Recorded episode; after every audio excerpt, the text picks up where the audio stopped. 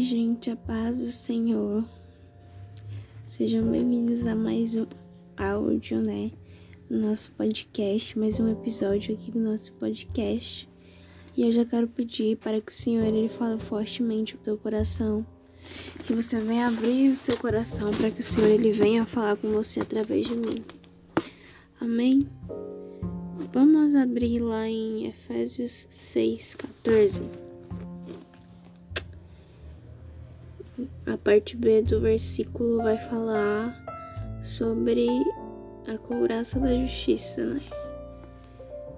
E Paulo, ele, ele sempre nos atentou à importância da armadura na vida de um cristão. Ele faz essa comparação, né? De um cristão a um soldado. Que realmente é verdade, né? Porque estamos constantemente em uma guerra espiritual. E Deus, Ele nos possibilitou essa, essa armadura para que possamos enfrentar toda essa guerra, né? E a pergunta é, o que é uma couraça, né? E para que ela serve? A couraça, ela era aquela parte da armadura, né? Usada no tórax, que protegia aquela área, né? E qual é a função do tórax, né? Biologicamente dizendo, uma das funções do tórax é proteger o nosso coração. E é isso que Paulo nos atenta, né? A proteger o nosso coração. Precisamos dela porque lá em Provérbios quatro, vinte e três vai dizer que precisamos guardar o nosso coração, porque o nosso coração, ele tem uma fonte, uma forte influência na nossa vida. E Satanás, ele sabe disso, ele sabe o quanto o nosso coração influencia nas nossas tomadas de decisões, o quanto nossos sentimentos são importantes, né? E ele sempre vai tentar atingir o nosso coração com ideias totalmente contrárias. Contrárias da verdade. Quantas vezes você já tentou te dizer, ele já tentou te dizer, colocando na sua cabeça, que você não é amado? Quantas vezes ele já tentou te dizer que você não é salvo? Ou que, ai, Jesus, ele, ele não me ama. Jesus, ele não me, não me quer mais. O meu pecado não tá perdoado. Eu sou pecadora demais pra, pra que Jesus, ele venha até mim e me salve.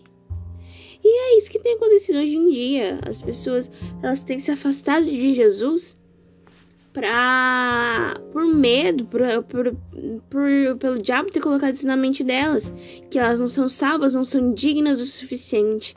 Meu irmão, deixa eu te falar, ninguém é digno, esse, esse é o fato. Ninguém é digno, mas existe um Deus tão bondoso que te ama a ponto de amar você tanto que quer salvar você disso. Não tem como você estar sujo e fugir da água.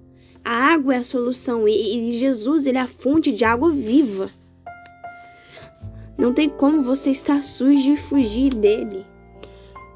E o diabo, ele sempre vai colocar isso na sua mente. Ele sempre vai colocar isso, que você vai tentar, né, colocar isso na sua mente, que você, que Jesus, ele não quer te salvar, que você é fraco demais para andar com Jesus. Mas você tem que lembrar, você Você é salvo, você é justificado em Cristo. Em Romanos oito, um vai dizer que todo aquele que está em Cristo é justificado nele. O diabo não tem o direito de te acusar, o diabo não tem direito de falar nada, porque você é justificado em Cristo, irmão. Glória a Deus, se alegre nisso. Se alegre nisso, não deixe em hipótese alguma o diabo colocar isso na sua cabeça. Você é salvo, você é santificado pela cruz. Pelo sacrifício de Jesus, você se tornou justo aos olhos de Deus. E não existe nada que possa te separar desse amor. Então não deixe que o diabo coloque isso na sua cabeça. Coloque isso no seu coração. Proteja-se com a couraça da justiça, porque você foi justificado em Cristo, amém?